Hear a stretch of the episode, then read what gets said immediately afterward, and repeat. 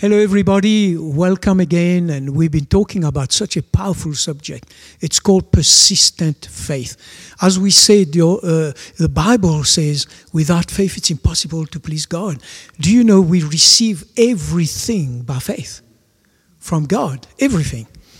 So, to understand faith, to understand persistent faith, is very crucial in our walk of victory, isn't it?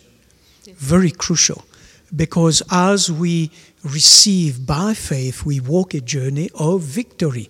Because the Word of God doesn't bring us defeat, it brings us victory in every aspect of our life. And so we've been talking about how the devil also persists and his techniques of piling up stuff on you and harassing you for 40 days and 40 nights, non-stop, day and night. And he puts things in your mind which discourages you until you give up. But you mustn't give up because He who is in us is greater than He who is in the world. And so if you persist, you will win. Now, I want to move into something a little different. Bible says you are now new creations in Christ Jesus. We're not longer the same. We are new creations. Behold, old things are passed away. Behold, all things have been made new.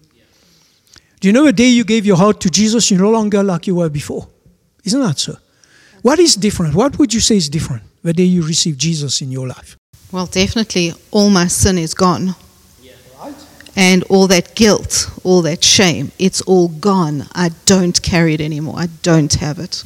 Yeah, it's like a new identity. So when you talk about new creation, maybe a, a, a, way for us to understand it's like a new identity. I used to be this, and you can think about in yourself what defines you, right? It's uh, maybe I was unfit, or I was um, anxious and afraid. I'm not confident. There's many things, you know. There's so many things. It includes addictions, sins, things like that, and that was part of who you were, who your identity was right? And that's all the baggage my parents' baggage, my culture baggage, my everything baggage. And then when you become a new creation in Christ, that slate is wiped clean and replaced with who God says you are. Exactly. And this is the thing we've got to understand. We are no longer the same. You're not the same person as you were before you gave your heart to Jesus, particularly in the area of faith. All right? When you become a new creation, your faith is built up inside of you. There's something that springs up. You have faith in God, you have faith in His Word. And, and that's important. But the devil is trying to tell you that nothing's changed. He will use things that you fall into, that you used to do, but you do it again, and he'll say, You see, nothing's changed. You're still the same.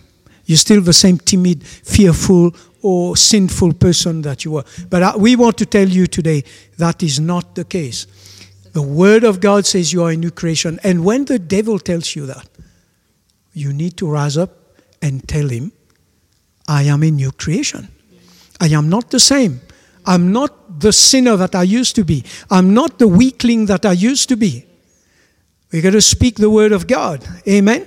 Revelation 12:10 says he's the accuser of a brethren. He goes and he accuses you. But who is your advocate? Who fights your case for you? Jesus. Amen. He's our advocate, he's our intercessor. You've got Jesus fighting your case for you right now. Those of you who are watching this and uh, have been discouraged, I want to tell you, you have the best advocate in the universe is fighting your case for you. And the question is then, you know, some of us we might understand. I mean, it's important to to make sure everyone gets that. It's not like an angel or like a heavenly lawyer. It's Jesus himself that is our advocate, right? But what is the evidence? Because this is what the enemy will say, right? He'll say, Yeah, Jesus is fighting for you in the heavenlies. He's, he's your advocate. But look at all the evidence against you, right? After you were saved, you did this, you did that, you thought this, you, you did that, right? So, what is Jesus' evidence for your life? And that's what he gives to us, right? It's the righteousness he gives us. And that's such an important thing for us to hear right now. Because the question becomes yeah, yeah, yeah. Faith, I could have faith, but I don't mm, I'm not at that level. I'm not that that good Christian. I don't live the life enough, so I'm obviously I'm not there at that faith level. But it's important to know that what gets you to that faith level is not yourself. Sure, we build ourselves up on the word. Sure, that's a big part of our lives, and and it, it changes our minds and gives us a perspective of God. But it's important to know that reaching that level or attaining that level is a gift from Jesus, where He gives us, and the evidence doesn't then weigh on your actions and what you've done it then weighs on his actions. He is providing the evidence that says, I paid the price for this person, and their faith stands because of what I have done. Amen. So, what do we do? What do we do when the enemy piles up things against us and persists in wearing us down? Two things. As Paul writes, Apostle Paul in Ephesians chapter 6 says, Therefore, put on the whole armor of God that you may be able to stand against the wiles of the devil. Put on the whole armor of God. So that's the first thing we do. There are two things really we do. Firstly, we put on the whole armor. Secondly, we resist the devil persistently. As much as he comes against us with persistence, we also persist in our resisting. Absolutely. All right? Therefore, submit yourself to God. Resist the devil, and he will flee from you. It's not a one time thing. It's a persistence until we get the result. To resist means to stand firm against. When you resist something, you're standing firm against it. You are opposing. It means to oppose. That's what resisting really means, isn't it? Pushing against. Amen. That is what resisting means. So we need to be determined to fiercely oppose the enemy when he comes against us. I don't know about you guys, but I found in my life when the enemy really, and suddenly I'm aware and it's becoming really serious, my whole disposition changes when I fight the devil. You know, in the past, I would say, okay, devil, the word of God says this, get away from me in Jesus' name, right? But when the push comes to the push, then I get into battle. You know, warriors don't go into battle kind of with a, with a limp hand and, you know, and saying, oh, I want, would like to sleep now. No, no, no. They go into battle, they wind themselves up. That's where you get the war cries from. And sometimes we have to do that. We have to be fiercely opposing the enemy. We got to get fierce in our opposition. And Amen. sometimes that war cry comes out in praise. The high praises of God in our mouths for me that rises up and I start to realize again who I am in Christ and, and my spirit rises above my emotion, my feelings, what I'm seeing and experiencing. It rises up on the inside of me. That's my war cry. Amen. Yeah, because in the end, it's not our spirit that overcomes the devil, right? Or the adversary. Uh, adversary. It's the spirit of God within us. It was the spirit of God within David. It was the Spirit of God within Jesus, even, that overcame. You know, he spoke the word, obviously, but who inspired him? You know, we know that Jesus obviously was God, but he was fully a man because he wanted to model for us what a Christian life looks like. And it was the Spirit of God within him that rose up, that declared, and it's that thing of praises, you know, it's it's God's work. God gets the glory, you know, and He's given us that authority. He has finished the work and given us the authority to say, in Jesus' name, there is nothing that can overcome me or overtake me, even if it's been 40 days and 40 nights that this thing's been in my face, even if it's been two years, 10 years that I've been battling in this area of my life. The, it, the victory is mine because Jesus already won the battle, right? And that's that high praise, that warrior praise that says, you know, God, to you be the glory because you've already won. I declare it over my life. I declare it over this situation. And I will not declare anything else, right? That's it. I declare it. Amen. And Psalm 149 says that. It says that praise is a weapon of warfare to bring down kings and, and, and, and, and nation, But it's not talking about nations of the world. He's talking about the principalities and powers. And he says, This honor have all these saints. And, and praise is a mighty weapon of warfare. So, coming back to resisting, we need to be unbending and unyielding in the way we resist the devil. Uh, you see, the devil is not your friend. You know, sometimes we talk to the devil like he's an acquaintance. Yeah, eh, no, he's not. He's not a friend. He's not an acquaintance. We just know he's there. He's an enemy. You see, the devil needs to know that he's up against a serious contender. He needs to know that. He needs to know that you're not just a wimp. You know, he needs to know that. If you take that kind of stand against him, he will tuck his tail and run like a criminal who knows that the day of the prosecution is upon him. That's how the devil, this is what the Bible is trying to say when it says resist the devil. It's only resist the devil, three words, but in it is a huge amount that's contained so that we can win, win the battle. Amen. So our persistence in God's word will wear down the devil's resistance. And as we saw earlier on, uh, when Jesus wa- was faced with all the temptations in, in the wilderness, he his faith, no, no, matter, no matter what he was facing, we don't really know what, what Jesus went through, the difficulty he faced in, the, in, his, in his natural man. But the fact that he stood on the word of God relentlessly, the Bible says the devil left him until another opportune time. Now, the devil is not going to go away and leave you alone till you die. The battles of faith are continuous in the Christian's life.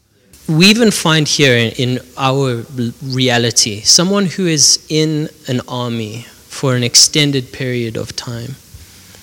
It, it weighs a, uh, a heavy toll on their mind. It really does. You know, older um, war veterans and things, they sometimes struggle with PTSD and other issues that they have. They struggle to reintegrate back into society because they've been so long in a war, right? And I think it's important, or, or let me just, just think it through, that we fight in a war as Christians, a real war. You know, the, the word says that many places. And we fight. But we fight different. We were talking before about how the substance um, that we have, you know, the enemy will bring an earthly substance, sickness, uh, lack of finances, many things that are earthly, earthbound. But the substance within us that is greater than that earthly substance is spiritual, right? And so, as a spiritual warrior, to have that longevity, because you were just saying that this battle is not going to end tomorrow. It's not going to one time that you defeat the enemy or that the enemy leaves you, that he will come back again, you know, in maybe a different way or try and find you when you're weak. That's how his strategies work. But for us to have that longevity in the war, it means that we, we don't fight from ourselves.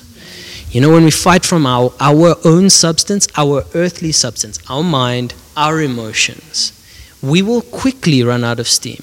And maybe there's someone watching that's saying, I've been fighting for so long, I've got nothing left, right?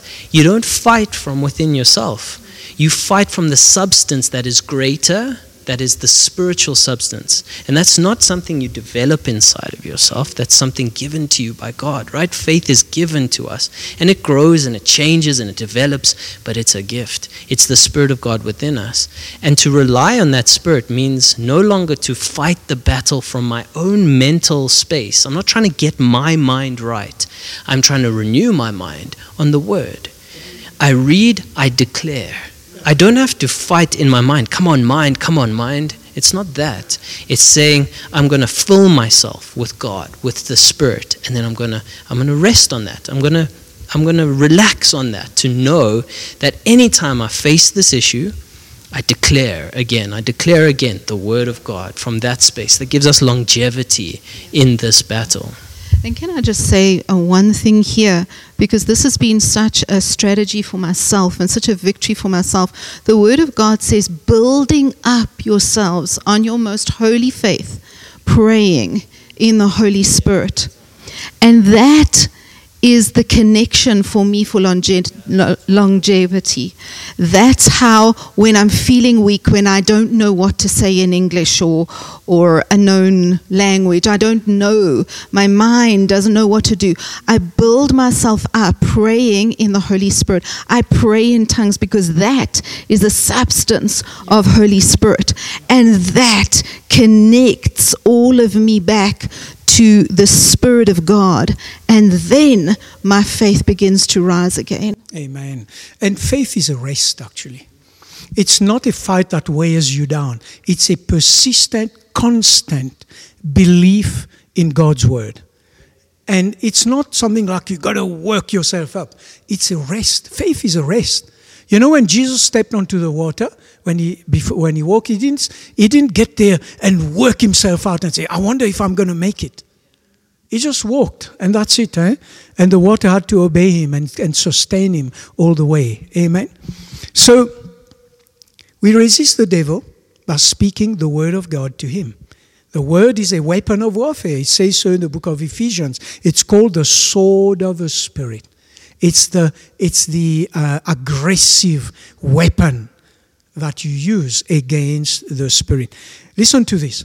Speaking God's word is like a supernatural wavelength that cuts down into the very heart of the demonic forces and causes them to be pushed back. You know, when you release the word out of your mouth, in other words, what God says, it's like a wavelength that goes out and pushes the forces of darkness away from you.